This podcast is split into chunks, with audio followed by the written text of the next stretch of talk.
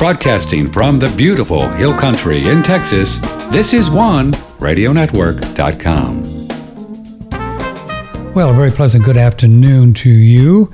This is Patrick Timpone, OneRadioNetwork.com. This is our second show for the day and our last one before we take a little time off to visit with Merry Christmas time and whatever. So this will be fun to go off with uh, a lady by the name of Laura, Laurel Airica.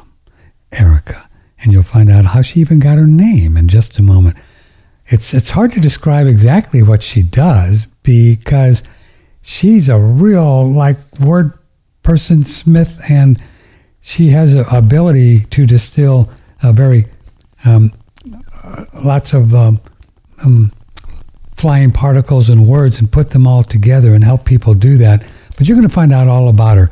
She absorbs a lot of new information in a relatively short period of time, and she kind of finds a central spine. Sounds like me as a, sc- a screenwriter, we have a central spine to every story, right? That's the way it works with, with movies. You have a central spine. So that's kind of the way her, it's uh, uh, laurelairica.com, and you'll learn more about it as we move along. So let's say hi to her, invite you in. Patrick at oneradionetwork.com, 888 663 6386. Miss Airica, good morning to you. Mr. Timpone, lovely to spend this time with you. So you you're the, the whole word thing to me. Well, first off, I want to tell. Please tell people how you uh, came upon your last name. I thought you told me right before. Well, let me just give them the correct website first. Oh, you um, gave them my editing website, and I do only editing for a very few ah. select people occasionally. My real work is wordmagicglobal.com. Oh, I'm and so sorry. That's all right. My tagline is wordplay that unravels mass hypnosis and elevates the frequency of consciousness. Whoa. Do I love that one? Okay, say that one again because I'll have to. Yeah, that's great. That's a great line. Go ahead. Say that again. Wordplay that unravels mass hypnosis and elevates the frequency of consciousness. So that would be your story spine, as we say in screenwriting, to your to your life, right? That is the distilled essence of what I have created, discovered, and co created with the divine resources that work with us all. And it is it is what the work I do accomplishes. I have many taglines. Another one is turning the tide on the global sea, S E E, of consciousness Ooh. Hmm. until it lifts us all to higher ground. I love that too. Hey, is the website, I want to put this in your title. Is it wordplay.com? Did I hear you say? So. Word Magic oh, word Global. Okay, go ahead. Word Magic Global. WordMagicGlobal.com. Another more recent way of describing my work is Om grown, grass fed, synergistic mystolinguisticism. Whoa.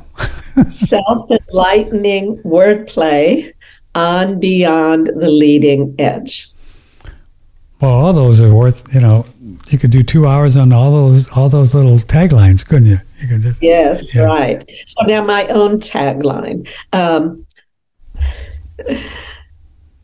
we all are given name brands yeah. when we arrive and usually they are heavily weighted with other people's past acquaintances and or expectations. So in my mid 30s i realized that many women had had many last names all belonging to men. Hmm and called their surname, and that I needed to harmonize the internal orchestra within me before I could possibly merge with someone else's um, orchestral suite. So I, I knew I needed to marry myself.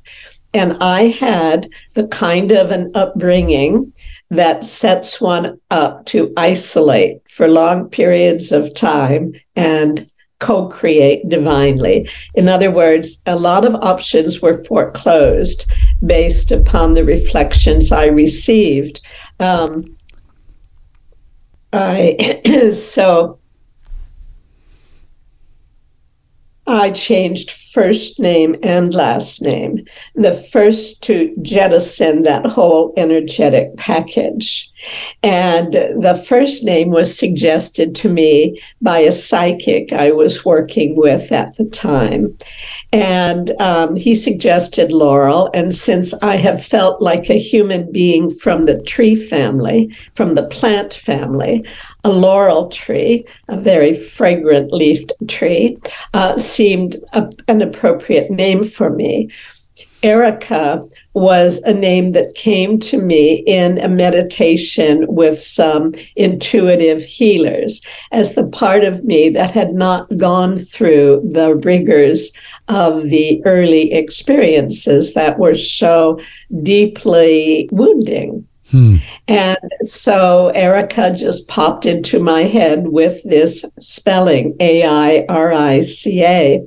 So I did a little ceremony of marrying myself at my favorite wilderness park in Malibu, uh, appropriately called Charmlee Park.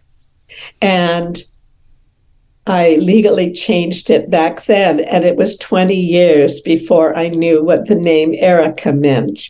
And it suddenly came to me in an epiphany, which I define as a sudden recognition of the obvious. Hmm. And what I recognized in that moment was that I pull ideas out of the air and they're a eureka experience. So I love that. That's just I know about words. I pulled out of the air. Yes. And this is this is where creativity comes from, right? You know, I know this when as a screenwriter that I'm not that smart. Well, I'm I'm I'm pretty I'm pretty on on the ball, but I I just ask like, what would be a what's what's the next thing that so and so could do in this in this story, and I just wait, you know, and I'll sit there and just kind of wait and and all of a sudden it might take a minute or you might start washing the dishes and something will come in and you say, "Well, where does that come from? Where do you think it comes from?" Well, I recommend to people who participate in my Sacred Rights creative circles that they look at the TED Talk by Elizabeth Gilbert, who wrote Eat, Pray, Love, and yeah. I think magic. And the, the TED Talk is called Your Elusive Creative Genius. So Jesus himself said, or is quoted as having said, I of mine own self do nothing. Right. It is the presence of the divine within me that doeth the work. And similarly, Ralph Waldo Emerson talked about getting our di- our bloated nothingness out of the way of divine circuits. So we are uh, a receiving and transmitting um, system, biorobotic system. And when we open to the infinite divine intelligence, which to which we all are heir, it is what we come from and what we're made of, then the genius comes through. So, genius is not a capacity that some have and others do not. Everyone is equipped to download divine ideas from the ultimate, infinite creative source. Which, as you said, and my, I totally agree that we, this is what we're made out of. Right? This is our essence that's pretty cool, right? When you really contemplate on that one, Miss yes. Airica. well, and and the word infinite locates itself as infinite. In, so we in, are the finite. The infinite is infinite. So there's no way to be separate from that which embodied in, through, and as us. Another wonderful hmm. book. I read only the article by Oliver Sacks, who was maybe a neurosurgeon and wrote a lot of books. This one was called Musicophilia. And he, um, I saw it in a New Yorker article years ago, still available, I'm sure. I'm not quite sure the title. Uh, maybe Bolt from the Blue. But a neuroscientist pre cell phones standing in a phone booth about to hang up from a call with his mother, um, is suddenly struck by lightning. It propels him out of his body, which slumps to the ground. He is flying free, not delighted that the woman who was waiting to use the phone was applying artificial respiration because he was, he, was, happy being gone. He was above his body, yeah. Yeah. And anyway, uh, when he came around and she had an ambulance there for him, and he said, I don't need to go to the hospital. I'm a doctor. And she said, Well, you weren't five minutes ago. In any case, he did fully recover, but what came with him was a love for piano music that led him to acquire all sorts of piano CDs. Then Yeah, I don't know why we're freezing up here. That became his profession. He became a composer, and all that music, as it did for Mozart, came from outside the brain. Came from out, yeah, into the out, brain. Outside the brain. And let me uh, take a minute here because we're having a little internet thing, um, and um, see if these guys can fix it. Fix it, please. I should have dropped out of school. Just kidding dropping out.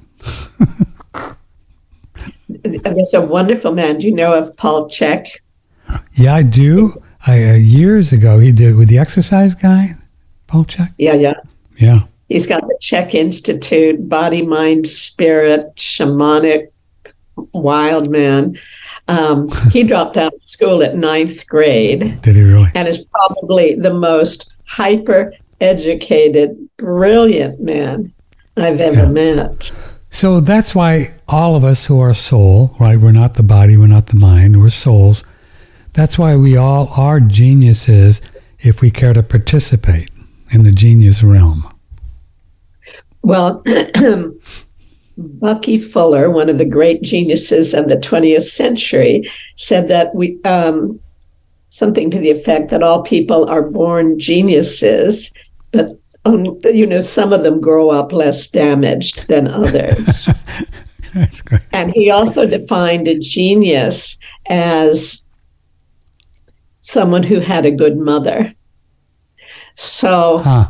a lot of us were not so lucky.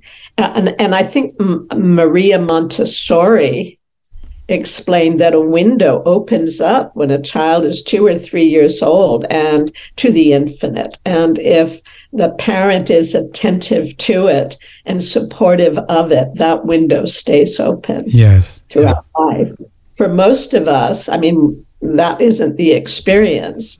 Um, I grew up not knowing I was intelligent. I was a genius who thought she was an idiot. And that's most people's experience. Yeah. And saved me was a compulsive fascination with puns and the symbols of the alphabet. Oh, so you early on you were really uh, curious and interested in the words, you know, like word mat, uh, wordplay magic. Um, yeah. The, the word thing is so fascinating to me, uh, Miss Airica, because I have been able to see in the inner worlds when I do a little soul traveling, right, when my body is sleeping, that uh, this this this experience is like a hologram, right, that we're in. My this is what I saw, and that every every thought that I believe is real, let's just say that way, is in the body at that moment. Is in the body, and it stays in the body until I say, "Oh no, that's not real." And then it's gone.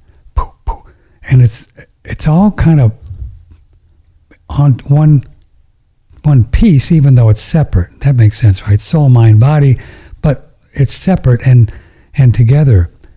And when you look at your work and think about how much baggage and information and um, energy are around particular words, it makes it even more powerful. Because, uh, so I'd like to talk about that. So, say, let's take a word that we might say that we don't know how much energy that maybe we don't want. Hmm, can I say it like that? Um, and we repeat and we believe. For example, I think aging is a scam. You know, I think it's all made up, totally. I think the only reason we age is because we think we're supposed to, and we believe in time. And it's just, you know, I'm 76, and you know, I, I'm going the other way, baby. Uh, you know, so, um, so do you even like the term age? You think there is juice into that? If people say I'm or old, I'm 45 years old. Is there energy around that that even makes it more so than what we believe the word means because of movies and stuff?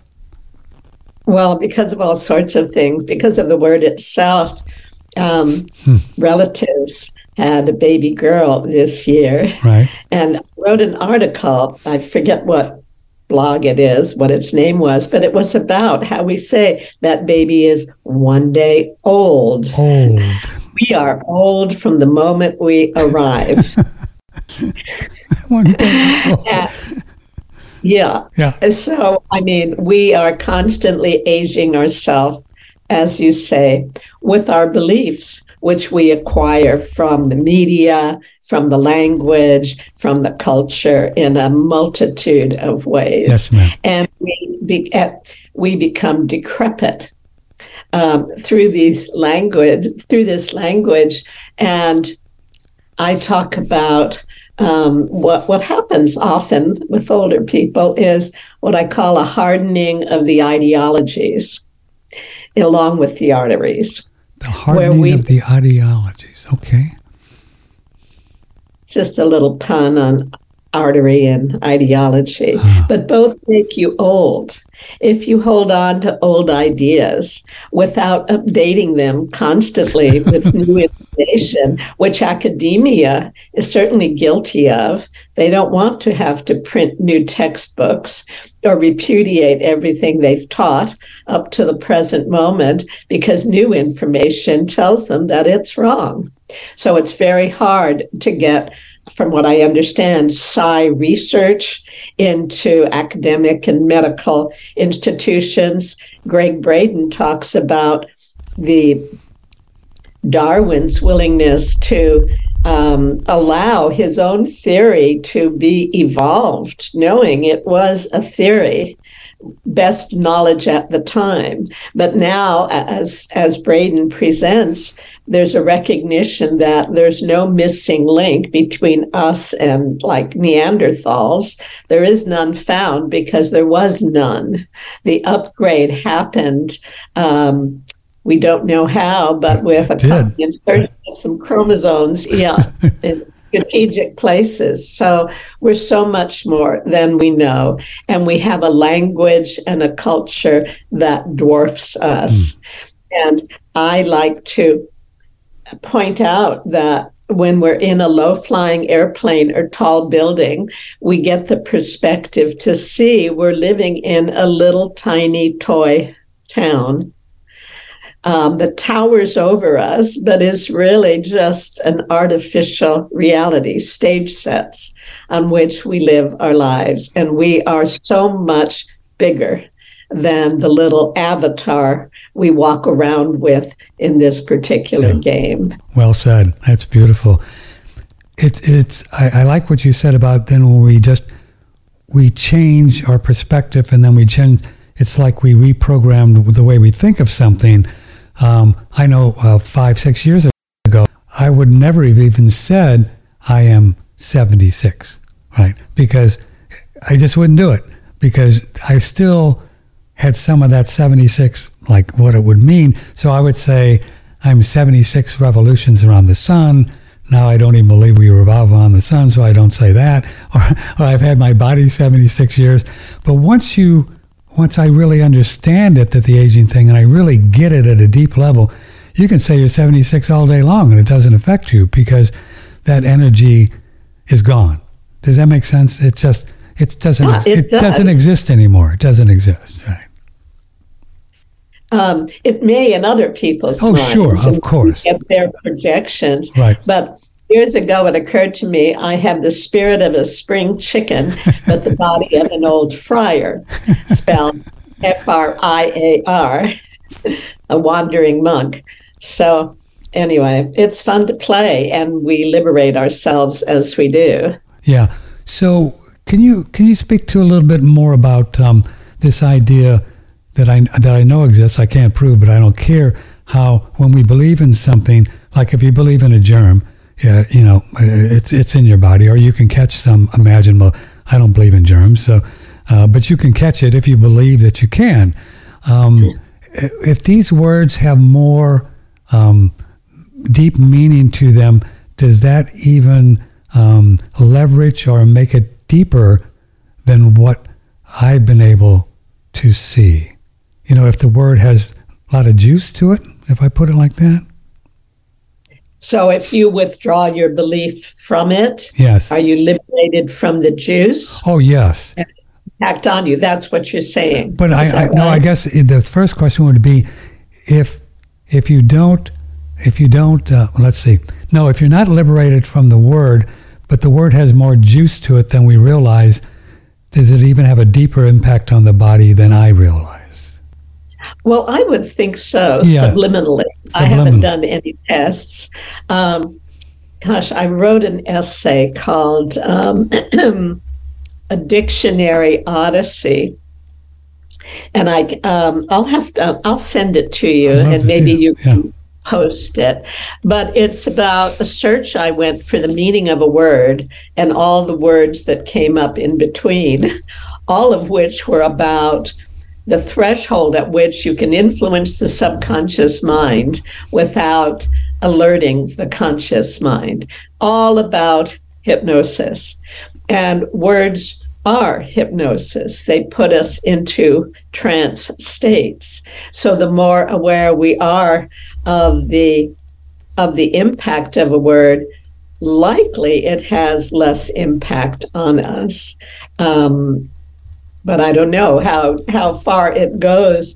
Gregg Braden and Bruce, Dr. Bruce Lipton have said changing a word that we use either up up uh, up regulates or down regulates a gene, and linguists in Russia are working with geneticists to influence DNA with words alone rather than cut and paste. Of course. Because, well, there's nothing that's solid, right? This is all make believe. So the body's not solid. So why would there be, you know, the whole thing about, well, you got this gene and that gene? Well, that's, you know, my opinion, just nonsense. Just change it. You know, you only have it if you believe you do. Uh, and I think that's where we're going. I mean, they remember they did this 23andMe thing uh, uh, uh, Laurel, um, what, three, four, five years ago, when everybody was doing their little blood thing, and they would tell you that you had this gene, and then that meant that you couldn't eat this food. And I think it was all made up because all you got to do is say, well, if I really want to eat broccoli and I love it, I'll be fine. And you will be. I mean, it, uh, soul creates this whole thing, right? That's the creative process. There's nothing firm. There's nothing, oh, incurable disease. They just make that up. Just make it up. I watched a couple of really wonderful half hour podcasts the other day with Bruce Lipton um, about the word, the world being a matrix, and that this is a part. Uh, Einstein and the physicist Archibald Wheeler were in disagreement because Wheeler believed that this was a participatory universe, that we were creating it as we go. Right. And that is so that is what you're talking about, that things are not set in stone. Um, genes do not determine. it's evidently the epigenome that um, is affected by um, by the influence of the environment as well. I'm sure as Sure. our beliefs. Sure, sure. But when we have things that come in, in my opinion, of toxicity or I don't know EMFs and you know all the stuff that we that we have a challenge with, in my experience, we we can detox all of those things because they're just they're not something that that we said this is the way it is, which it's harder to detox. But um, you can uh, you can let go of anything, right? Because there's Well, some systems are more sensitive than others. I have a friend in Australia who is highly evolved in consciousness and uh, extremely clairvoyant, and she's had quite a journey doing her best to um, detox from EMFs and protect herself from them. So, if you have a strategy that you might suggest to me, I will certainly share it with her. Oh, please. I to me this is pretty simplistic, but I think it goes along, Laurel, with the germ thing. If you don't believe EMFs can hurt you, I know this seems strange. I don't think they can. I just don't. I think that as a soul that we have an aura, and the only way our aura gets penetrated is from within. And that is from fear and angst or concern or uncertainty, which a lot of people have with EMFs. And if you don't have Well, that, I don't think it. I, I don't think it gets in there. I don't think it does anything. I think it's just. That's what I do. That's what I do. Well, excellent, excellent. I don't. You know. That's what I do. You know. I think the the big four letter F word is fear. Oh yeah, it's a big one, huh? yeah, that's the one that really um, tangles us up. Yeah. Look what happened with this whole. I don't. Can't even say it because they'll dox me I from know, YouTube. I know what you're going to say. you know what you say. and Look I what happened with this whole thing. Look Yeah. what happened. Yeah, This it has never been isolated, never been isolated, never been Yeah. proven to exist. So Yeah. if you and you in your business and you know about words and programming and hypnotism and whoa, what they these people have been able to pull off the last three years, it's like whoa, interesting. Well, look at the phrase we've had for great success on the internet going viral. Going viral, exactly. And then the whole world went viral. And I remember after uh, Princess Diana died, Oh. I thought about the chant that was going on for years when she'd show up somewhere Princess die, Princess I die, don't. Princess die. I got goosebumps I- when you said that. That's crazy. It is. And I remember during uh, one of the many wars where um, some reporter was, oh, well, you know how people on Wall Street talk about making a killing Yeah. in the marketplace. yeah, yeah. And then a few years later, I hear an announcer talking about in this war area, Iraq, Iran, you know, about a killing in the marketplace. These phrases take on energy and become literal. And Because the more souls that think about it and believe they're, or they, it's just that's how it works, huh? Wow. well, that certainly adds to it, but Sure. it can it can function all by itself. Just you and the way you alone use words can influence what happens to you um, for the good or not. What do you personally do for an extraneous thought that comes through when you're washing dishes that you don't, you're not crazy about? How do you, how do you deal with that? Mind chatter. Yeah, well, that's um, it depends. Sometimes I'm I'm just able to push it away. Yeah.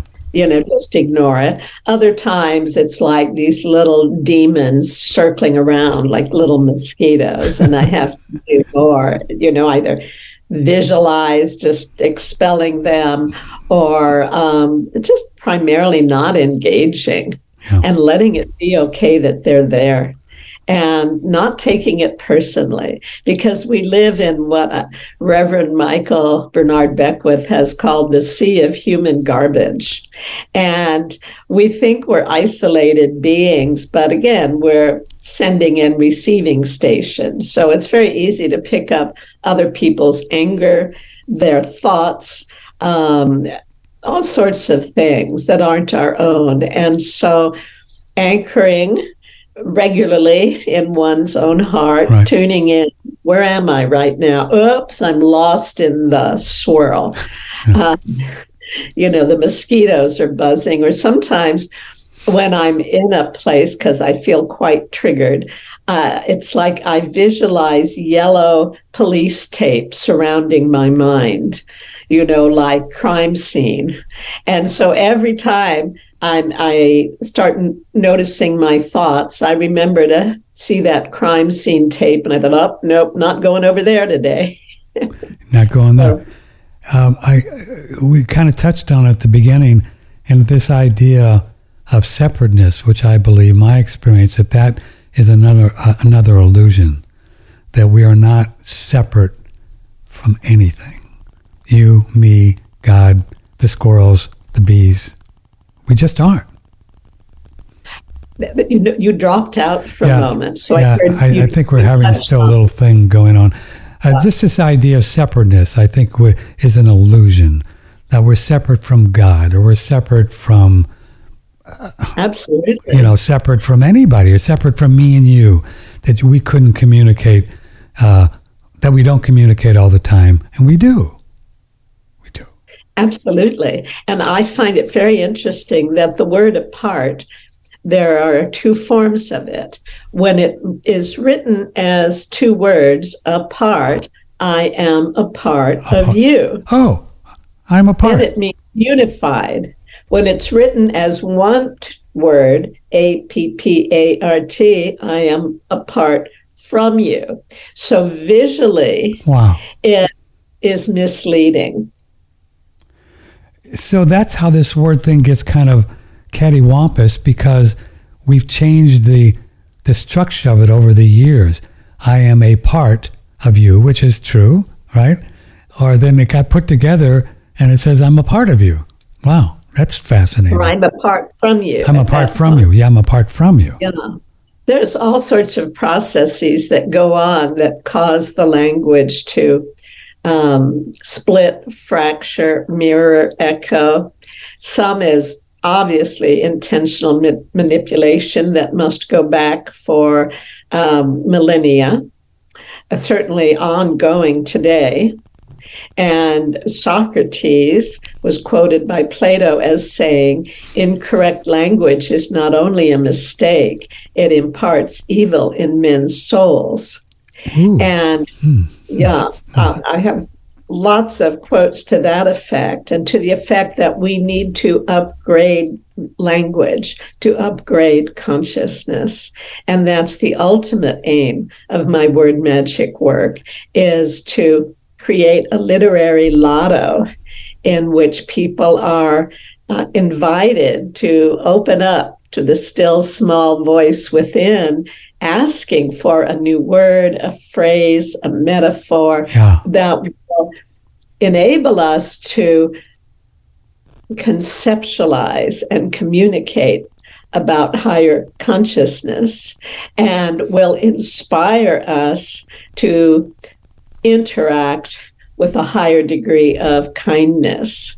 And so that will be appearing on my website soon but that's how we turn the tide on the global sea of consciousness because our words forms the lens through which we see. Yeah, that's beautiful. So the idea, um, which I've used, and, and I, I, don't know why more people don't use it. To me, it's the most simple, elegant uh, thing you can say is soul, right? Uh, uh, rather than consciousness or you know people use these terms, our higher self. I mean, we're just souls. We are. When our body dies, we just move on to someplace else. I mean, it happens everywhere animals, trees, birds. It's just the way it works. So, soul to me is so elegant, you know, so easy and simple. But a lot of people will say, I have a soul or in my soul. But that is an incorrect, in my opinion, use of the term. We are soul. We don't have a soul. If we had a soul, then there'd be two of us in there, and there's only one. that, yes, that's so true. And I've I've looked at soul as an acronym, acronym. meaning every letter stands for something. So what I've found is that the letter S is a symbol for transformation. Oh. And you can on, on my Patreon page, patreon.com, Word Magic Global, for an $11 contribution, people receive the private URL for my most unusual poem, which is about the letter S. It's called Esoterica by Laurel Airica, the definitive exegesis on the letter S in verse. And uh, the use of exegesis is a bit of a joke because it means an in depth analysis, usually of a biblical passage, but I did it of a single letter in the alphabet. And it's the letter that represents, to many in ancient cultures, the serpent and Satan. Ooh. But I see it as representing transformation. And this poem, Esoterica, um, reveals how that happens. And uh, it is in an animation with a professional animator and uh, and a voice actor. So it's it's a fun ride. Oh, that's so, cool. So, so that'd be your Patreon page. And how do folks find that? That's Patreon, P A T R E O N dot com, Word Magic Global. Word Magic Global. So the S right. is, do we know where the word, how the word soul evolved? Do we have any more? Um, I, I I haven't looked a lot at etymologies. Most people think it is only a word's history that helps you get to its essence. But a lot of etymologies are guesswork. Oh. They're, they're, pure speculation, um, especially since Sanskrit was basically omitted by linguists uh, in looking at what is the origin of English and so many other European languages. So, soul, S O L, is the sun. Sun, yeah. And we mean the soul as everlasting, as um, a wonderful Vedic scholar, astrologer, and Sanskritist, whom I am blessed to call a friend, is Jeffrey Armstrong. Uh, so J E F F R E Y Armstrong.com. And one of the things that he points out is that the sun at some point will uh, burn out. But the soul, what we call soul, never will. Never will. So the Sanskrit word atma you cannot, as others have done, translate that into soul because soul is limited ultimately, uh, like the sun. And the Atma is our eternal divine essence and identity. Yes.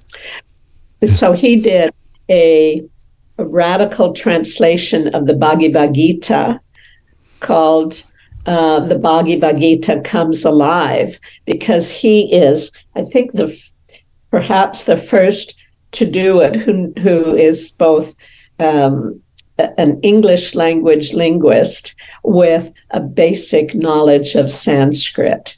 So he knows where you cannot swap a very multi-layered, uh, precise word in Sanskrit for one of those constantly shifting and eroding words in English. So, but you and I, for the purpose of this conversation, can certainly agree to call our essence, our undying essence, our soul. And my acronym is S for transformation, O for no beginning and no end, the Alpha and the Omega, U for you and me, hmm. and the open receptive chalice to the divine download. And L is one of the first letters I noticed in the alphabet as having meaning. I was looking, I was a teenager. I wrote on a pad. In the beginning was the word, and I added L to it, and I go, oh, it became the world. So huh. I, wonder, I wonder if L means God. So then I wrote the word God, and I added L, and I thought, oh, gold, what people worship as God on earth many people. And L, the sound L in Hebrew is abbreviation for God. And there's four connections. So that's how I play with soul. That's funny. I love word. it. In the beginning was the Word, and the Word was made God. Yes, I'm taught in my spiritual path that soul can live without the light, but not the sound. The sound is creates the light, not the other way around. That's pretty cool. Yeah. That's very cool. And and what path is that? Uh, Eckankar. I thought so. I have an amazing friend who is a long time Eckist. So yeah, it's a it's a it's a real sweet path. It's very uh, individual. We're just taught that uh, we are soul. We can do whatever we want, just so we don't get in other people's stuff. You know, yeah. leave people alone and do what we agree to do and we are then a law unto ourselves. And yes. and um, then we have teachers, uh, spiritual masters that work with us on the inner planes, and uh, yes, uh, it's pretty cool. It's just uh, it's a beautiful, um, it's a beautiful path. And. Okay, can we do a little commercial here? Gonna do a little commercial. Can you hang in there a second? Okay. Of course. Okay, so you won't hear this because the video, for some reason, you can't hear the video, but you can see it, and then we'll we'll be right back. Uh, How long will we be? Oh, just a couple of minutes, so you can. Couple okay, Perfect. Thank you. Okay. For my first meal of the day, I like to make a blended drink, and I'm always basing my blended drinks around colostrum. Colostrum adds so much creamy flavor and texture that if you don't have it, smoothies start to seem a little bit watery to me. Now I'm going to be combining it with a bunch of other ingredients, but it really is the all-star. Colostrum has so many health benefits. Probably it's best known for its effects on the immune system. There's actually an article in PubMed showing colostrum to be three times more effective against flu and flu symptoms than flu vaccines are, even in high risk patients. It's incredible for fighting flu and other viral type infections. It's also really good for building lean muscle mass. In fact, it contains all 89 of the known mammalian growth factors. It's also very good for the gut lining. So, people who suffer from things like Crohn's, IBS, uh, leaky gut syndrome, a lot of those folks are using colostrum in the regenerative process to heal and restore their gut lining. And one of the things I love about it is that it's a complete food. So colostrum contains everything a mammal needs to thrive. It contains all of the essential amino acids. It contains all of the essential lipids or fats. It contains all of the essential glyconutrients. Those are essential sugars that we need for our immune function. So it's got all of that and all those growth factors, which means this is really a complete food for human beings or for any other mammals.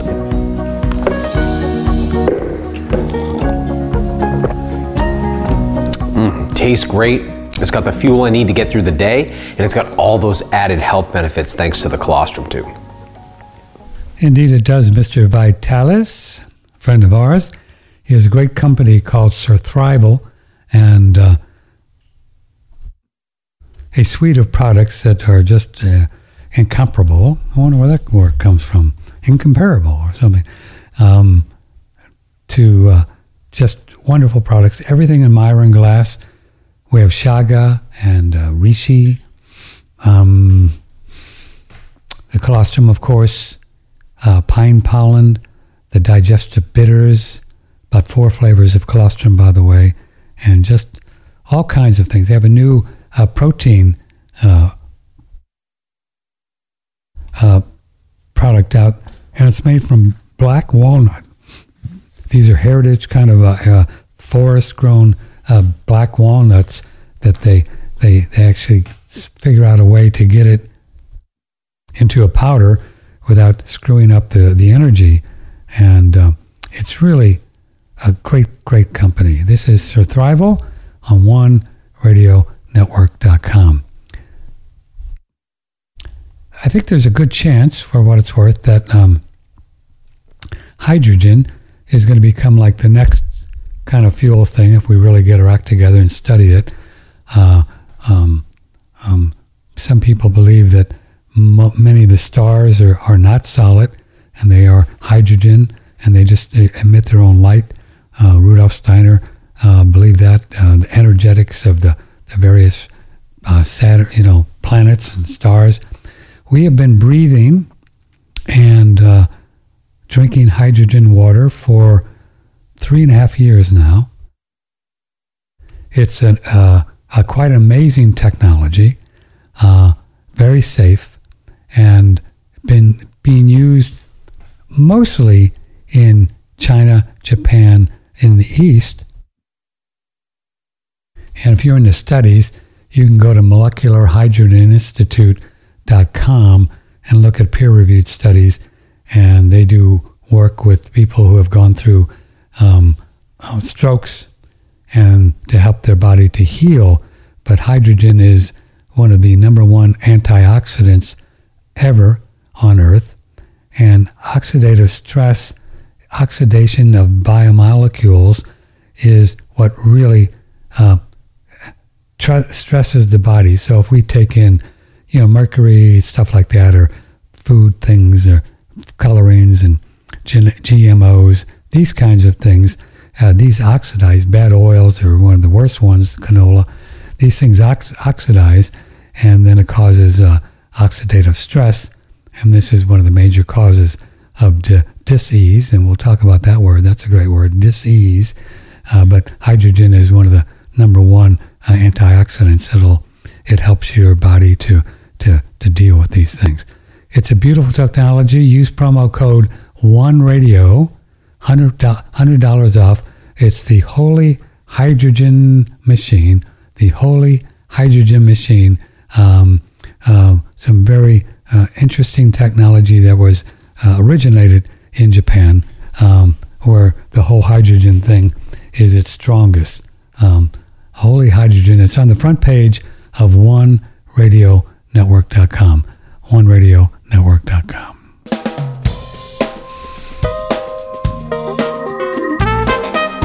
Broadcasting from the beautiful Hill Country in Texas, this is OneRadioNetwork.com. Can do it. Oh, and I just want to request um, it would be. Re- oh, he, he's, she's on the phone right now.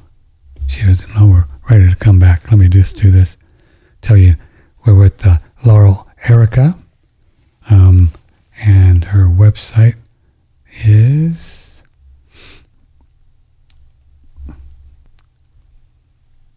wordmagicglobal.com. Wordmagicglobal.com. You ready to go? Ready to come back? Okay. Okay. Here we go. Here we go. Here we go. Here we go.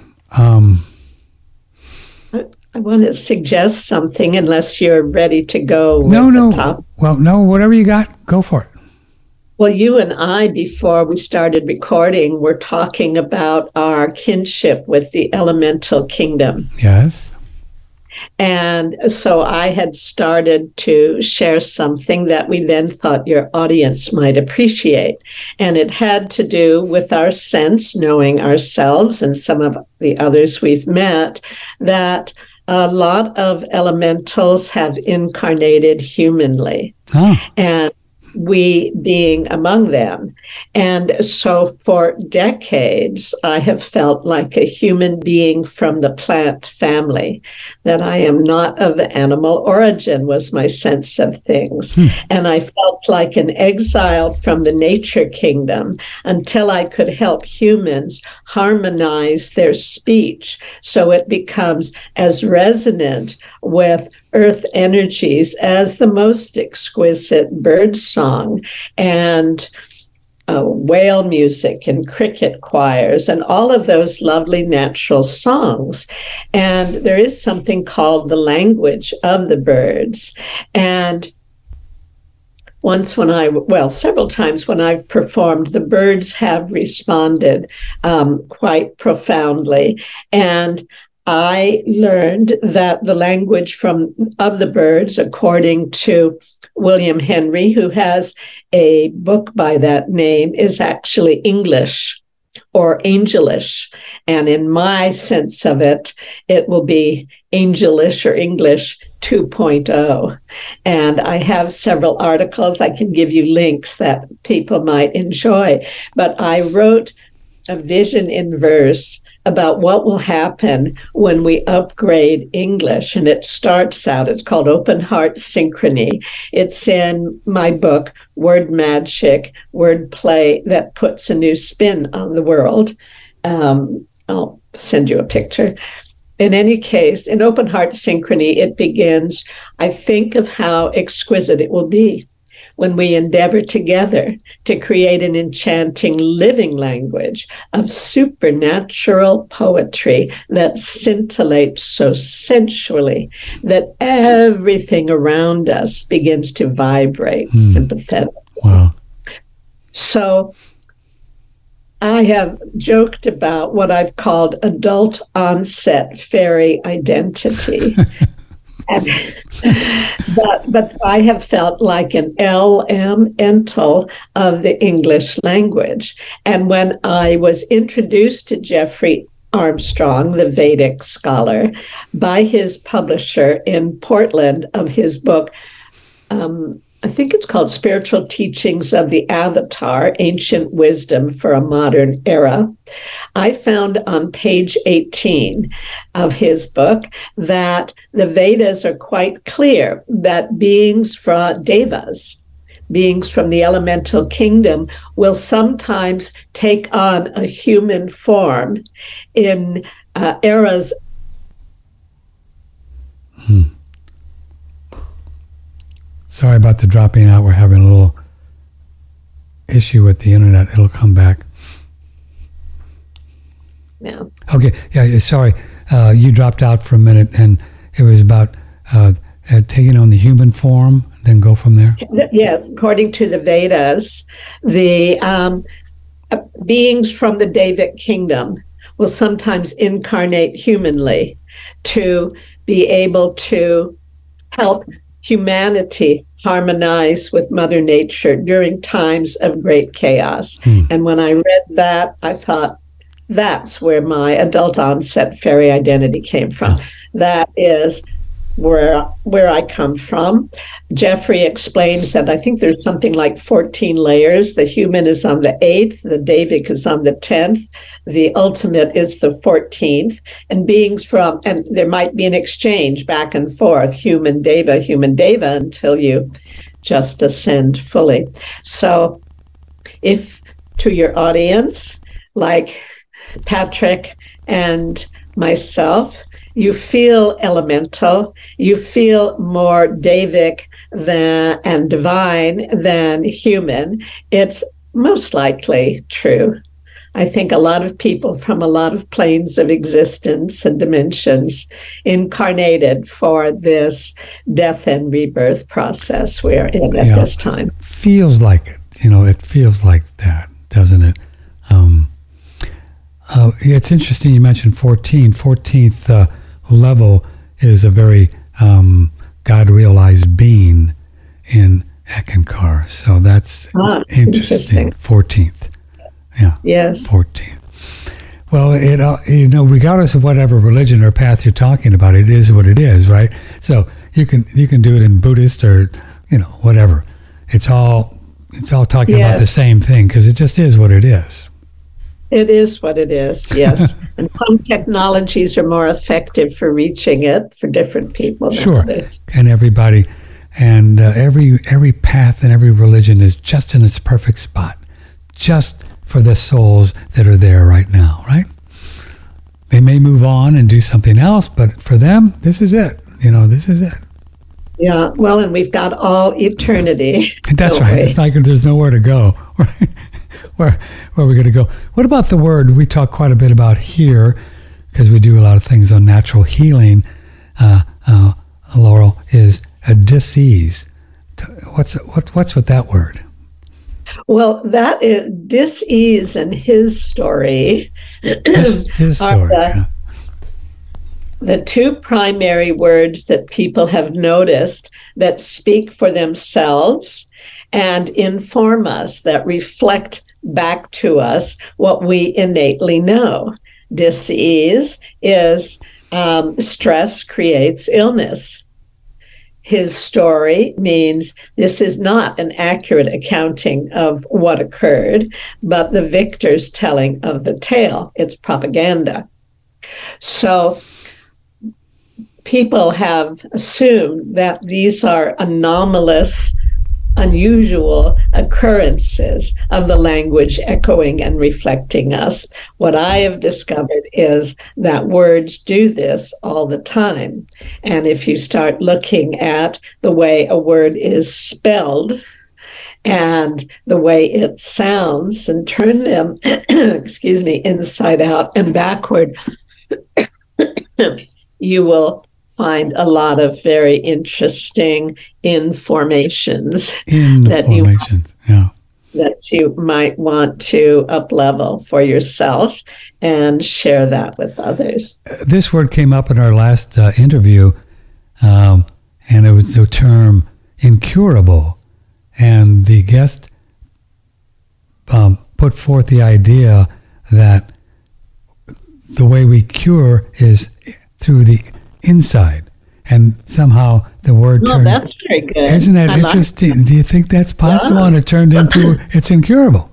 It's incurable. Yes, inwardly curable. Inwardly, which is where where it happens, right? Well, and and Dr. Joe Dispenza has evidence of it, scientific and anecdotal evidence that even what you know the most fiercely fatal kinds of diseases and limitations can be overcome. Absolutely. As he described it, there are uh, healings of biblical proportion at his uh, several day workshops. Yeah, absolutely. There's no doubt about it. There's no yeah. no doubt about it. What's another fun word um, that I wrote a few down? How about human? Human. Human. Um, I haven't done a lot with that one, but certainly HU. Isn't that part of Eckankar? Yes. Isn't that we sing HU. We God? sing for a word. For, it's a, a love song to God. We sing HU. Yes. Yes. So so that's certainly part of it. I, I haven't really played with that word, yeah. except to say that all of us need to letter in humanity, and the letter would be E because then we would go from human to humane. Hmm. Oh, that's good. And, yeah, yeah. And, and the very fact that earth and heart are the same word, it's just where you put the letter H, um, hmm. to me means that the purpose of life on earth is not to get ahead of everybody else in the human race. We are already too far ahead of us, haven't taken our heart with us for the most part. But the purpose of life on earth is to get a heart full of love for all of creation. And there was another little idea tagged on with that that turns us certainly oh inside out. And every every being comes with a compass an inner compass and it's located in the heart and it's compass ion it's compassion. Oh. Our compass. When we do unto others um, from the kindness of our heart that is a gift. I call that heart candy. Hmm. The kindness is heart candy. And when we share it with others, we sweeten up our own hearts and our own life because we are a collective being. And so the word generosity, right there in the center of it, is eros, which is the God of love hmm. and, and pleasurable, sensual love. It is a sensual experience to share love and kindness with someone else. And the word um, misery is miser, ah. ending with a one letter question why? Why? Yeah, why be a miser? We are all one being and we do unto ourselves as we do unto others, and it cannot be otherwise. Mm, that's beautiful. Um, so the connection between earth and heart, what is it? It's just where you put the letter H. Wow. At the beginning, it's heart. At the end, it's earth. Hmm. So ask any child. It's so much fun. Ask any even semi literate child, what do you suppose is the reason earth and heart are the same, composed of the same letters? They're the same word. You will get some very beautiful, really? profound I answers. Bet, I bet so. And, and one of the simple ones that uh, are, is apparent to me that a global warming of the Earth, the first antidote to it is a global warming of the heart. then we share the precious resources that we have. Right, right. Yeah, one of my teachers uh, suggested that uh, you know if the the only thing the only thing we really come to know by being in the earth plane is love, then we got it all, baby. You're good. well, I've wondered also why do we bother to incarnate when we already are all of it? And it occurred to me one thing popped good out. Question. It's a good question. Yeah. First, yeah. Well, well, again, we have all eternity to play around. play around. Yeah. Um, but um, what occurred to me that is that you need a body and a sense of peril in order to cultivate courage. Yes. You cannot, as a being, cultivate it in a purely spiritual domain, at least to my th- sense of things. And this is how we grow. Uh, overcoming obstacles. Right? I mean, if we, we didn't have any obstacles, there would be no story. There would be no life. Uh? Yeah. It's just like in any screenplay. If you don't have obstacles, uh, then the protagonist doesn't have anything to do, you know.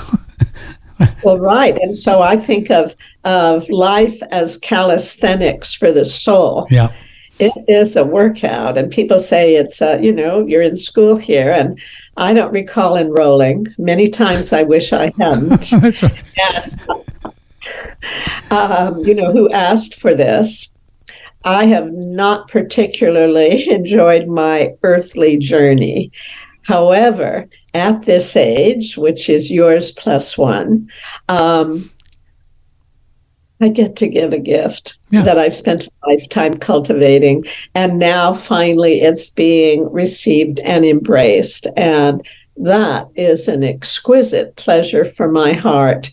And looking back, it could never have happened if I hadn't been through the challenges that I have. Never would have happened. Never would have happened. It wouldn't have. So it's all a gift. And one of my many word magic aphorisms is that the fires of transformation sear, meaning both S E A R, mm. they burn, and S E E R, they make a seer of us. Oh, with the fire, yeah, go through, uh, in the spiritual sense, going through the cave of fire. So you, you, oh, so you, you go through it, and that makes you a seer because you're seer. Well, because every, and because that's, yes, mm. and because um, I look at the word crucifixion as C R U X I fiction, and that every soul survives its crucifixion. Yes. And when we do, if we stay embodied instead of jumping out, as evidently a new Canadian law is making it ever more simple. Don't like it here? Leave. Just leave, you know. It's crazy. But if we stay, um, we give up the lesser for the greater. Everything that looked like a loss early on, we ultimately find that we got off scot free. Yeah. And we come through the journey with a gift that could not have been forged by any other means. And years ago, it occurred to me that under the pressure we're experiencing right now, we become either diamonds or dust. And what I saw from my own life is that the fire that stole the forest now lights the diamond. So that vegetative matter under so much compression became a diamond. And I, my childhood was certainly a flaming um, Was it? misery. And um, I'm very happy, much more so now than at, earlier, basically because I'm doing what I love and other people are receiving and enjoying it as well. And people more and more are speaking beauty and less and less the language of the conquerors. I need to change my little battery out here for a second. My my little camera is doing something fun here, but Okay. we're talking with Laurel Ari- Worldmagicglobal.com. So while I'm doing this, tell folks all that they're going to Excuse me. find. Oh, I just see you have it printed wrong. Oh. It's not word magic. It's word magic global. Oh, word. Man, I, I'm Take sorry. that L out, please. I, I'm such a Luddite. Hold on. Let's see. Let me do this, and I'll fix that. Okay. Yeah. So glad I heard you pronounced it and I saw I it. That done would have from the uh, I, before the show, but I had the I had the wrong website. yeah. I had yeah, the wrong website. all set in the wrong direction. All set. Well, that that's what happens on this Earth plane. I'm going to change it out here and, and uh, make sure that's right. So it's word, of course, word magic. What am I? and it would be nice if you wanted to capitalize the W in I Word. I can do it all, baby. No, no problem. I can. I can, I can. So, you, what do you want to capitalize? What do you think? The W and the, W for each separate word. Oh, cool. word, I and then do it. magic, and then global. not much of a geek, but I can figure it out here. Hold on a second. Um, so tell folks while I'm doing this what they're going to find when they go to that website. Uh, everything that's kind of on on your Well, website. You'll, uh, if you become a subscriber, you'll receive my free ebook, which is called The Book of E, a book of alphabet alchemy. You'll also get occasional notices. You'll receive my blogs and notices of the creative, the sacred rites creative circles that I lead online every month, three separate circles. Each are four uh, each are composed of four sessions and of people from the round around the world who come together to give and receive support in the process of evolving whatever it is they're seeking to communicate. Um, so a lot of fun. So you'll receive that notice. Um, I don't know what happened to the many podcasts I've given. I'll have to ask my assistant how come I'm not seeing them so easily. But anyway, lots of fun. I will be giving a word magic class in the new year. Haven't quite decided when. Um, so lots of good things to explore. No, I just did that and it didn't do it. Hold on a second.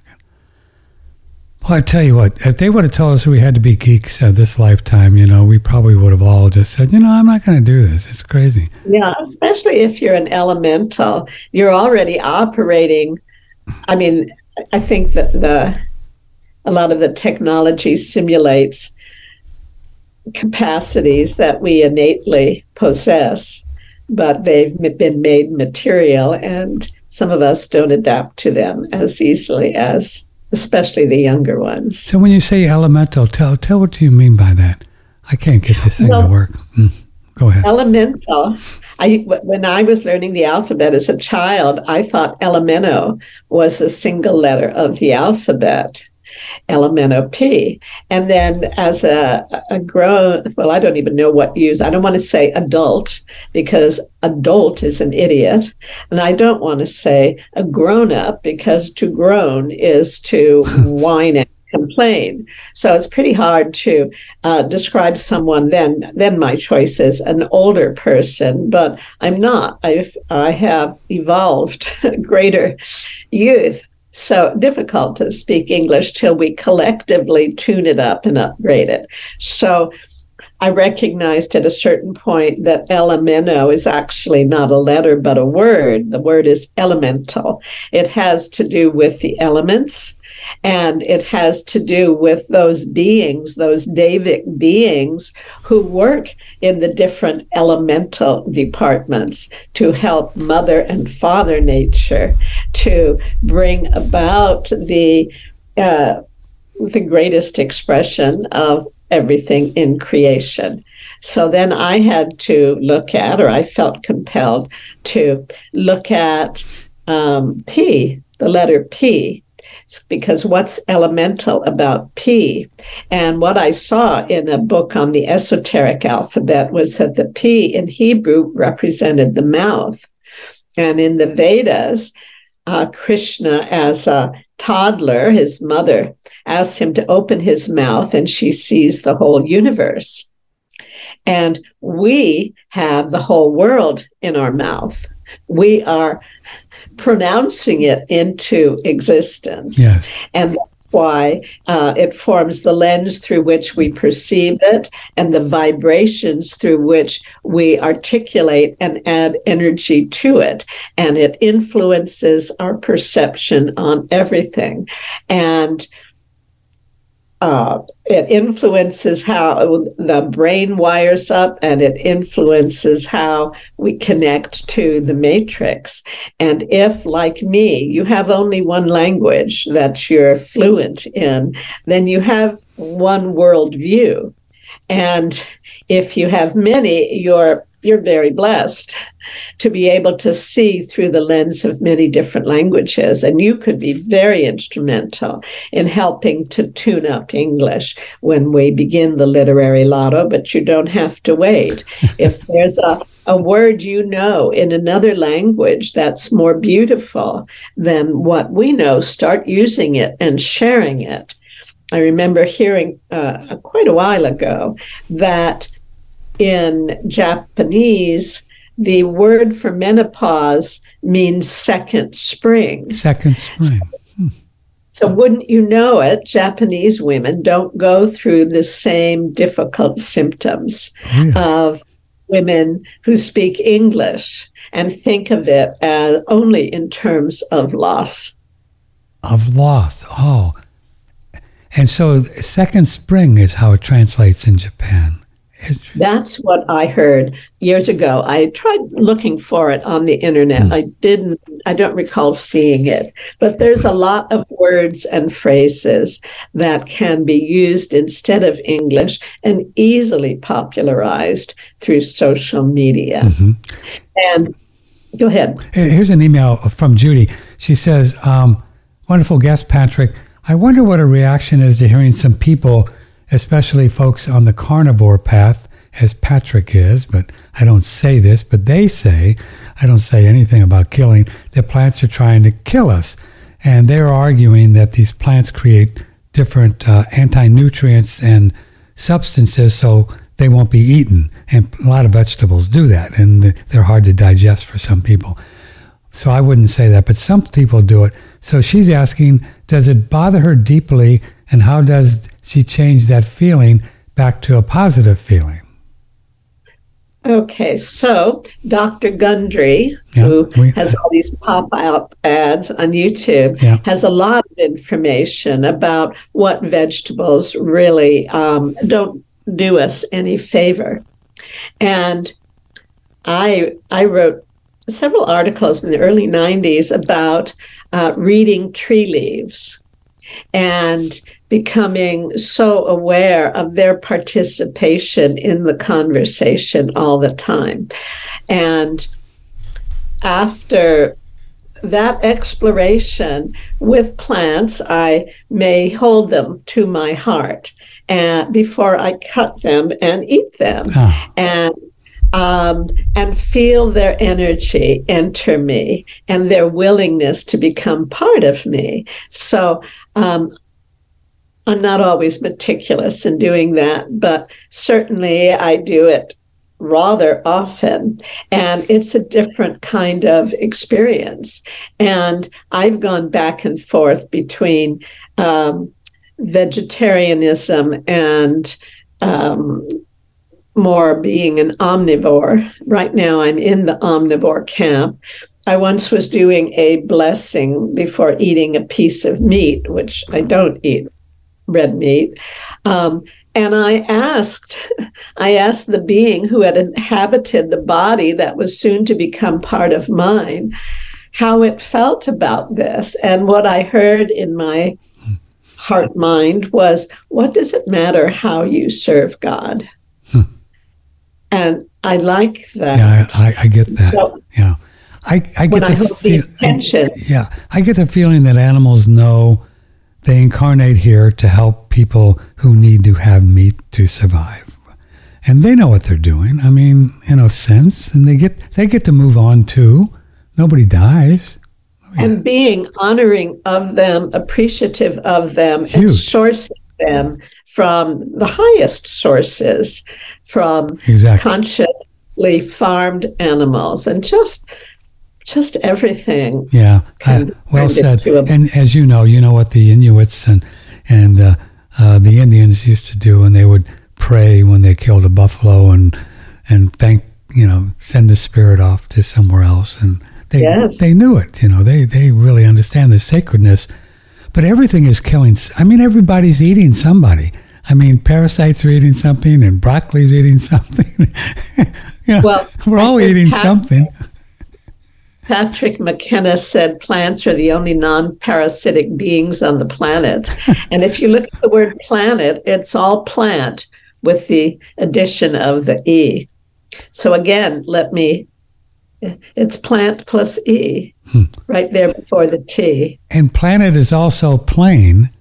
And I uh-huh. believe we live on the Earth plane. I don't think we're yes. uh, some swirly thing around the sun. We do a lot of shows on that. I think that's all made up too. Uh, but uh-huh. it's a plane, you know, it's it's a plane. Plan it, plane. Wow, pretty fun stuff. Well, you're fun to talk to. Thanks for thanks for coming on this show.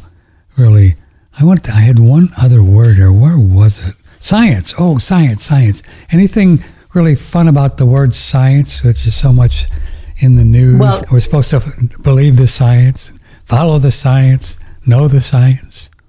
I haven't looked at science ah. itself.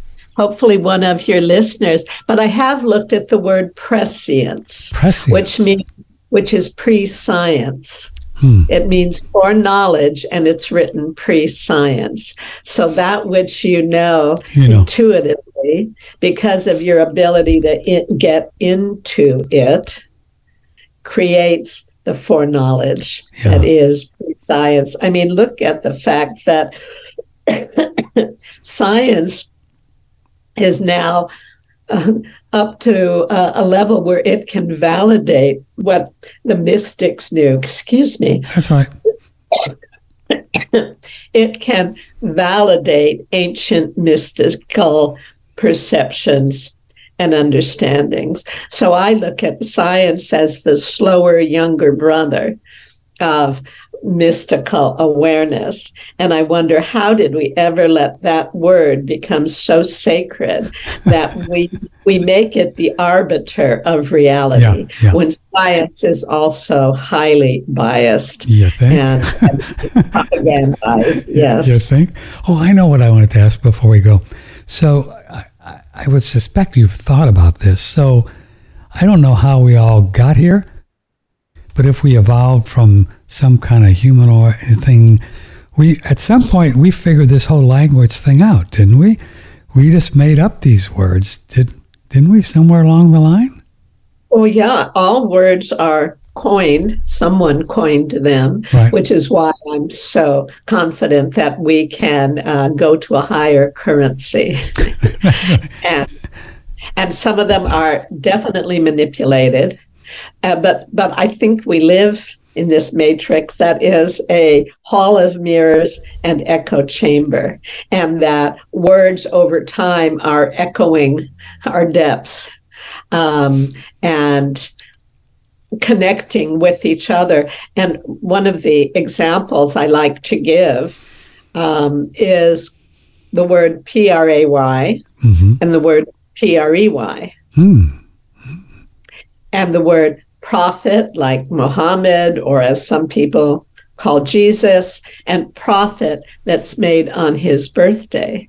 And I once heard an NPR announcer say Jesus would not be happy to know he'd become the patron saint of fourth quarter prophets. and what do we give each other for the holidays? We give presents, but it's really presents, P R E S E N C E, that has the greatest value when we give our presence to each Yeah. and then there's worship or worship, parish or parish. So there's all of these coincidences, which don't necessarily at all come from a, uh, an, the- a shared historical root.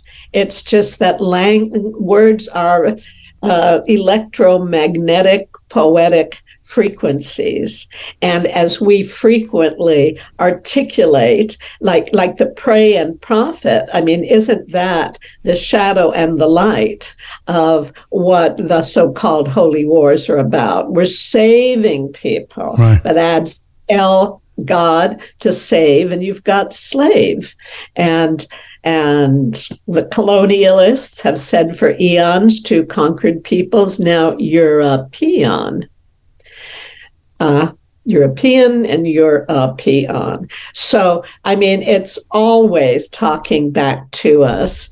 Oh, And that's fun. Good stuff. I, I love the word recreation, and I didn't get it until one night a couple of years ago. I was watching a, an Al Pacino movie, and he used the term, he was making a speech, and it was used the term, when we go out in the city, he was a mayor of New York, and he talked, and he said, recreate. When we go out, and then I got it. Oh, well, that's where recreation comes from. We recreate, and it, up until that time, I hadn't made the connections. There's a lot of words like that, isn't there? Well, and I have a poem called The Time of Our Lives that I wrote in the early 90s. It's about five pages long, but there's a phrase that goes, It's no wonder for vacation we indulge in recreation, since it takes tremendous voltage just to give us some sensation, since we're wandering unawakened in the Eden we've forsaken, all the while perplexed about the dismal turn that things have taken. That's great. Good for you. So, when you, when, that's great. So you are a poet, a poetress, girl, something. Well, um, I once asked inwardly for a title, and I got well. I, I won't share what I got, but it's fun. Yes, I, I do um, I consider myself the metaphysical mother goose because all of this is pretty simple. And I had written a thesis um, about it in the 80s called Psychosemantics English in Translation. And someone, the editor at the publishing house, who quickly scanned through it, said, You'll never get it published without a PhD. And after your name. So then, years later, I was a student of Dr. Reverend uh, Michael uh, Bernard Beckwith, and um, we were asked to do a, uh, a creative expression of what this closer walk with God means to you. So I wrote a poem and I recited it somewhere, and a record company executive of an independent new age label gave me a lot of money to do an album of my verse. Isn't it? great? And so that's how Word Magic was born. That's how word magic was was born. I couldn't even do the title thing. My computer just, but it's it's it's called wordmagicglobal.com. At least we have that, Yes. and we'll fix it up. Yeah. And and, um, And, and I have a YouTube channel. oh, you do. I don't remember it's under Laurel Airica or Word Magic Global. You'll find it either way. I have a wonderful animator who is creating all sorts of new animations of my work. So, um, and, and podcasts are posted there too. So you'll find quite a lot of fun. And it's, of course, all free. Well, it takes a long time to get young. That's uh, one of our trademarks. So you're just getting started, girl. I am. Thank you. Just I'll get- hold that just in getting my started. heart. Well, it's, Yes. been, it's an honor to, to have you on the show. Thank you very much. And uh, Thank you Yeah, so much, Patrick. take care of yourself. You all right? Happy holidays or Merry Christmas, And whatever you. you prefer. See you soon. Bye bye. yes. Patrick. Timpone, OneRadioNetwork.com with Laurel Airica. Pretty fun, huh? Yeah, man, it's great stuff. It's a nice way to go off on uh, a holiday, whatever. They call it holiday in, in Europe a lot. We should call it holiday here. I like holidays.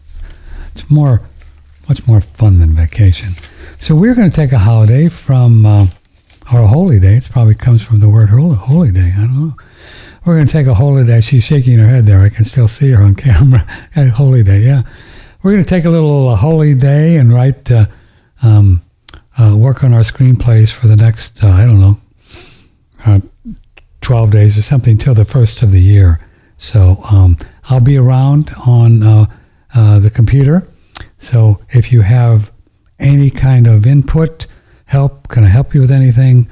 Uh, can I uh, um, give you any ideas? And we're still doing our um, our one-on-one sessions during the holiday.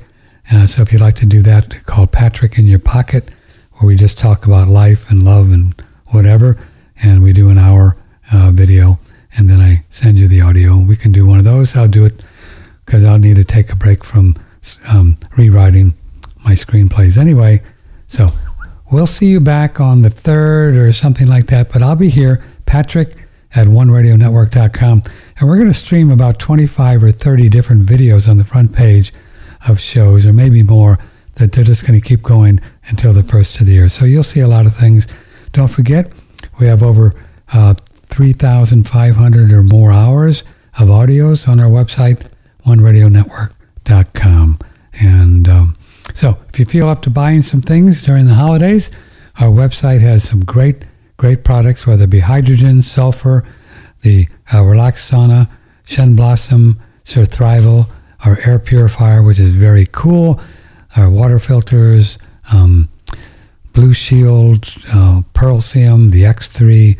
We got some very, very nice products. So if you want to spend some of your Federal Reserve notes, which are just virtual blips on a computer, uh, go ahead and spend it with us. We'll, we'll, we'll take them. Be great. All right. I love you all. Let me know if I can help during the holidays. Uh, Patrick, OneRadioNetwork.com. Cool. May the blessings be. Take care. Bye bye. Broadcasting from the beautiful Hill Country in Texas, this is one radionetwork.com.